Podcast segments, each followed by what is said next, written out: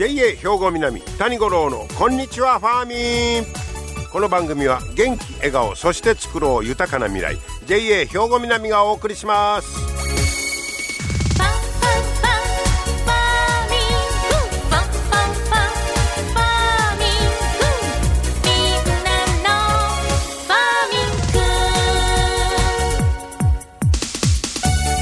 こんにちは、谷五郎です。お元気でしょうかね、えー、寒なったりちょっと暖かくなったり、まさに三寒四温、これを繰り返しながら、えー、徐々に徐々に春に近づくいう感じでしょうかね。あさっては七十二候で言いますと土の章潤い起こるという日になります。まあこれは冷たい雪からあったかい春の雨に変わり、大地に潤いを与えて土が湿り気を含んでくる頃ですよというね。まああさってはじゅうくにちですけど、これ二十四節気ではあの薄いですからね、雨の水とかをね、はい、まあまあ同じ感じになりますね。えー、徐々に徐々に、まあ早いこと早春が来てほしい気持ちですけどね、徐々に向かっていくという感じでしょうか。さて今日はですね、えー、鹿やイノシシね、だいぶもう増えてるとかっていろいろ言われてますけど、これにせんにじゅういちねん度に捕獲された鹿とイノシシひゃくにじゅうごまんとう、ごっつい数ですね。このうち自家消費を除いてジリエとして食肉加工や流通してるの流通してるのどれぐらいやと思います皆さん。鹿やイノシシひゃくにじゅうごまんとう取れた、えにせんにじゅういちねん度ね。で流通してんのびっくりですよ、いちわり。まあ自家消費もちょっとはされてるんですけど、流通してんのはいちわり、食肉加工ね。で残りどないなってんねえだろ、ほとんど需要がないので廃棄処分です。これまあ考えたらいかにももったいないいう話なんですけど、まあそんなことでその捕まえた鹿の肉、これをやね、そのまま捨てんのはもったいないいうことで、この屠体給仕、これは聞いたことない言葉でしたわ。わかります皆さん。屠体給仕、これどういう意味や言うたら、これはその捕獲した鹿の肉を骨やその皮や骨付きのまま動物園のライオンやトラなんかのまあ餌に与える。これを屠体給仕というんだそうです。これが今注目されているいう話ですわ。で、愛知県ではこれ住民ろくにんの方が専用の施設を作ってくくり罠で捕らえた鹿を解体して全国の動物園に販売してるんだそうです。はい、でまあこれもどないんですが、最近アニマルウェルフェアとか言われますけど、本来あの動物園のそらライオンとかああいうのは骨付きが好きというか自然ですやんか。それをまあ言うたら普通は、僕もあの王子動物園でいっぺん餌やりに行かしてもらったことあんねんけど、取材でまあ言うたらもうそのままね、あの食べれるように、えー、してる。であれはやっぱり動物にはもうストレスがたまるらしいですね。本来やっぱりそのガーッと骨からちぎって食べるのがやっぱりあの自然やいうことで、で、えー、例えばこれ愛知県のそののノンホイパークいう、えー、動物園があるんですけど、えー、ここに、えー、その愛知の人やからやっぱりあの動物園に入れてるんですけど、ここはね、えー、親子連れの来園者が多い日曜日など週にかいライオンよんとうにこの屠体給仕をやってるんだそうです。で週にかいね、あとのいつかは何食べてんねん言ったらいちにちいっかい食用の、えー、輸入馬肉とか、えー、鶏の頭、これをろっキロからはちキロ与えてるんだそうです、はい、でそんなんは全部丸飲みできるから、食事時間はごふんからじゅっぷん。我が家と一緒ぐらいやな。まあ早いねん食べだしたらお酒飲めへんしな、ライオン俺はそれで伸ばしたようなもんですけど。で、えー、まああこれ丸ちょっと待ってよ、えー、週いつかはいちにちいっかいこれを与えとやろ。でこの都体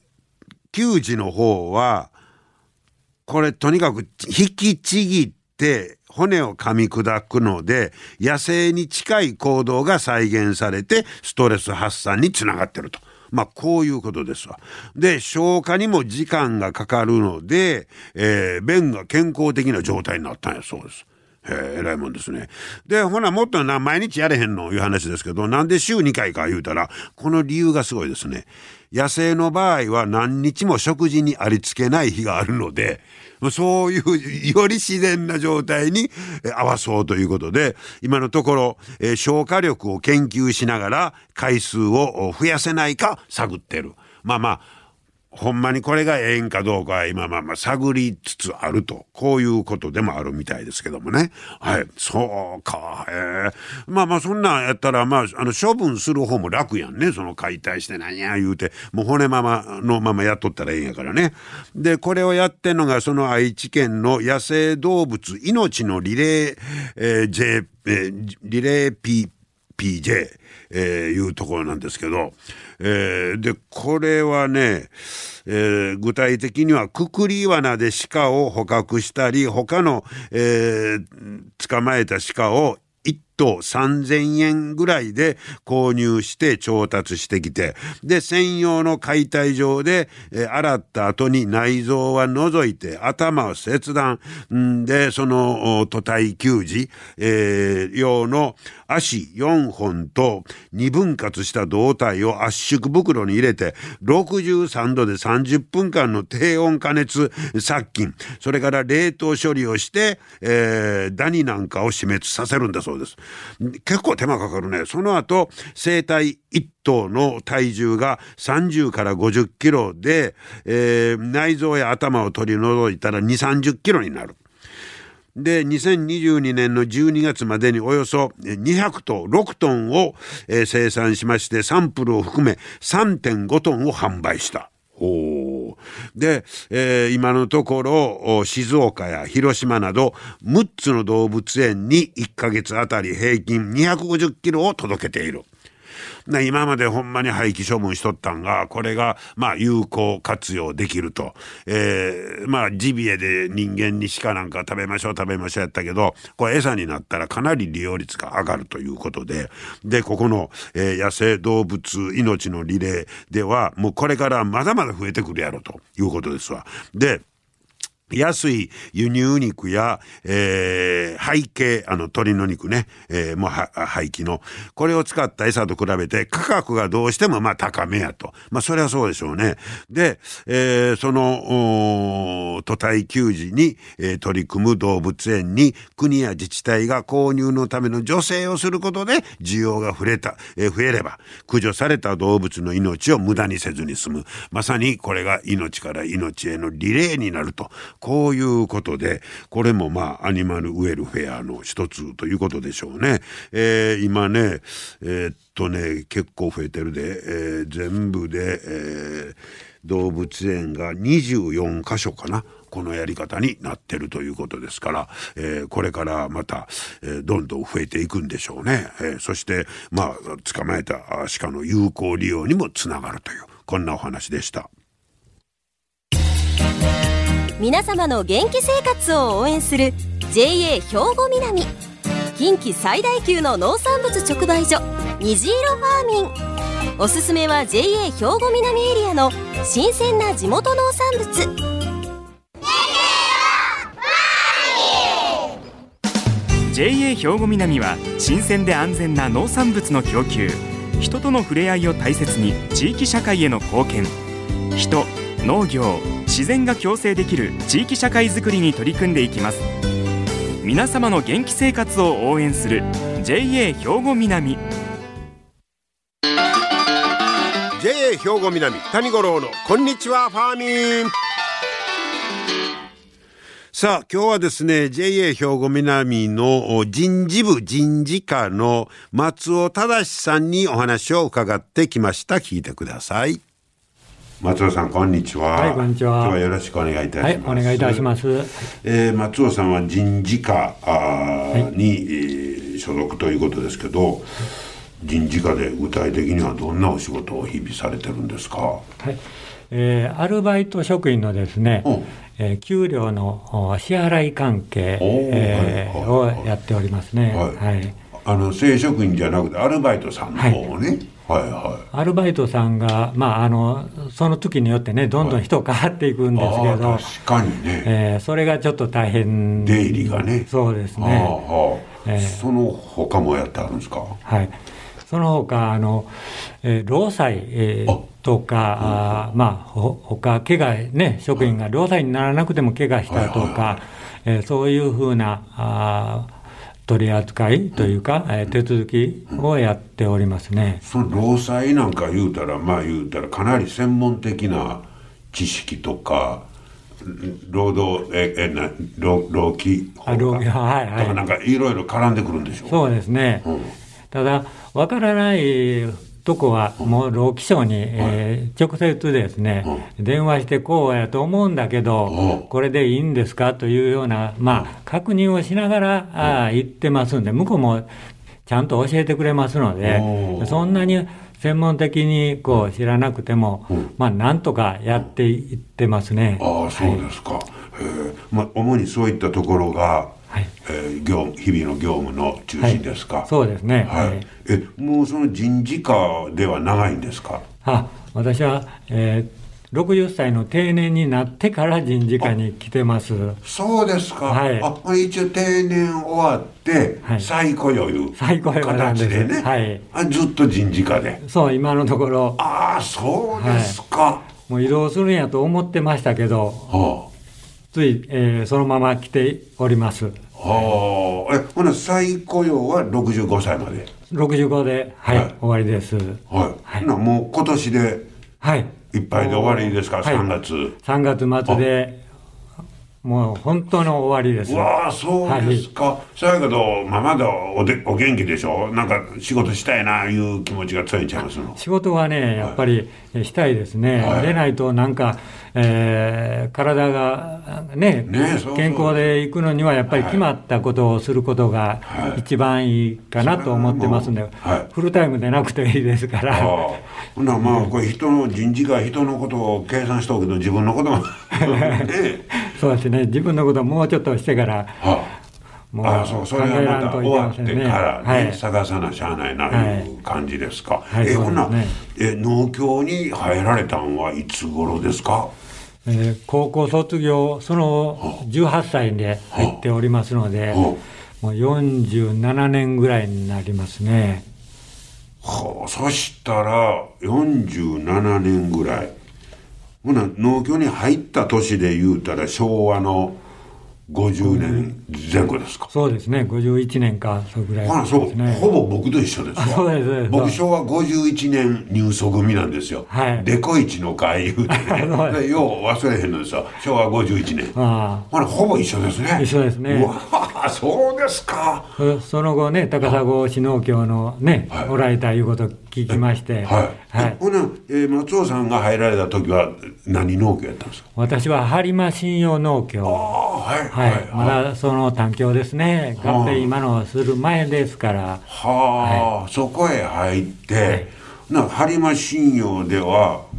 もうずっともう長かったと思いますけど、もったいいろんなことしました。そうですね、はい、あのお米、まあ、パールライスという手をあったんですけど、ねはいはいえー、それの配達一番最初最初が一番最初がそういう業務を、はあ、あ入って、ま、やってましたね。はあ、その後まあ金融の窓口座ったり、はいはいえー、障害活動で、うん、外をお客様のね、はい、訪問したり、はいえー、また内部に入って管理部門をやったりと、まあまあ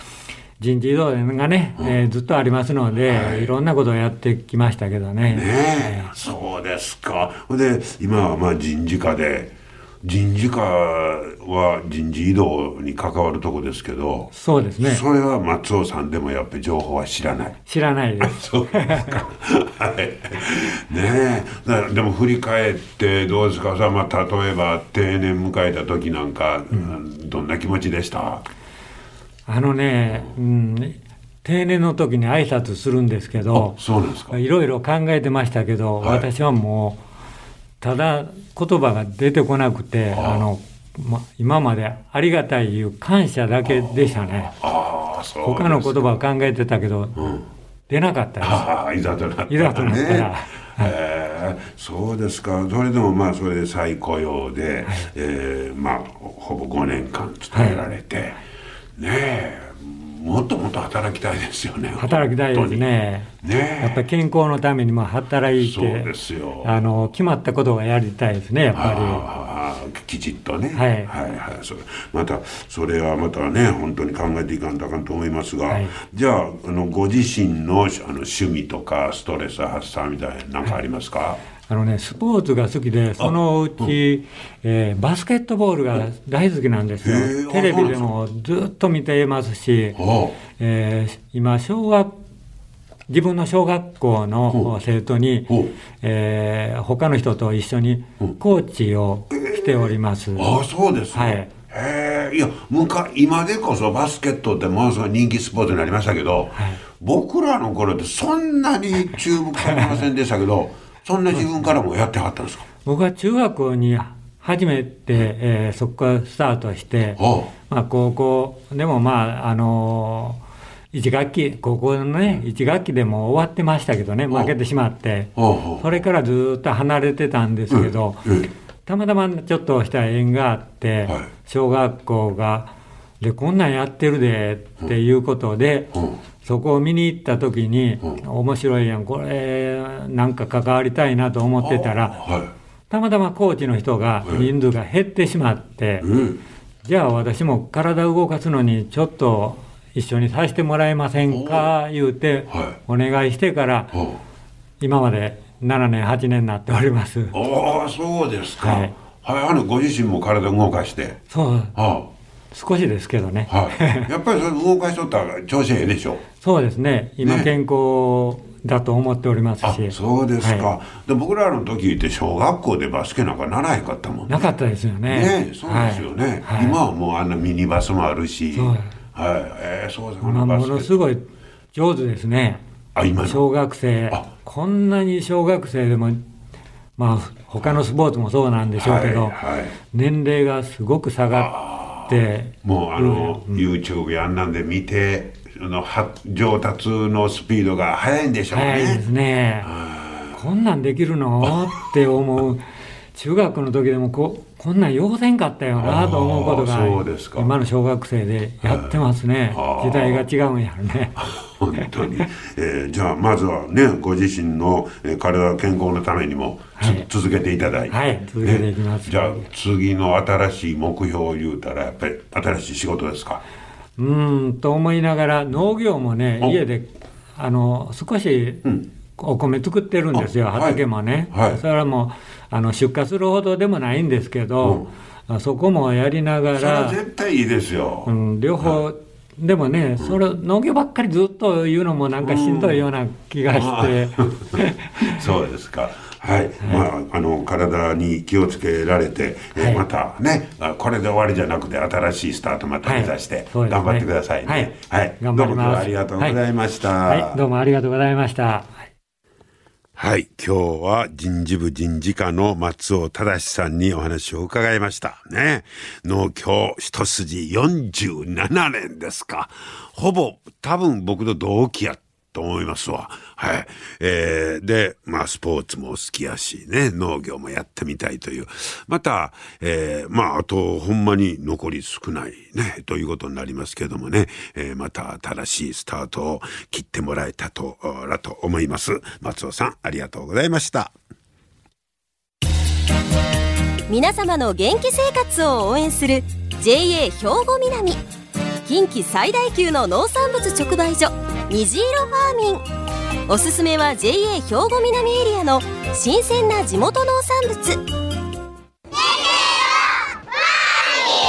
ファーミン。 ジェーエー 兵庫南は新鮮で安全な農産物の供給、人との触れ合いを大切に地域社会への貢献、人、農業、自然が共生できる地域社会づくりに取り組んでいきます。皆様の元気生活を応援する ジェーエー 兵庫南。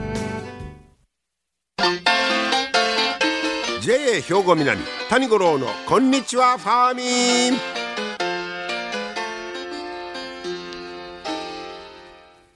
さあ続いてはファーミングアグリメッセージです。今日は ジェイエー 兵庫南清掃年部の澤田さやかさんにほうれん草について教えてもらいます。澤田さん、うん、今日はよろしくお願いします。よろしくお願いします。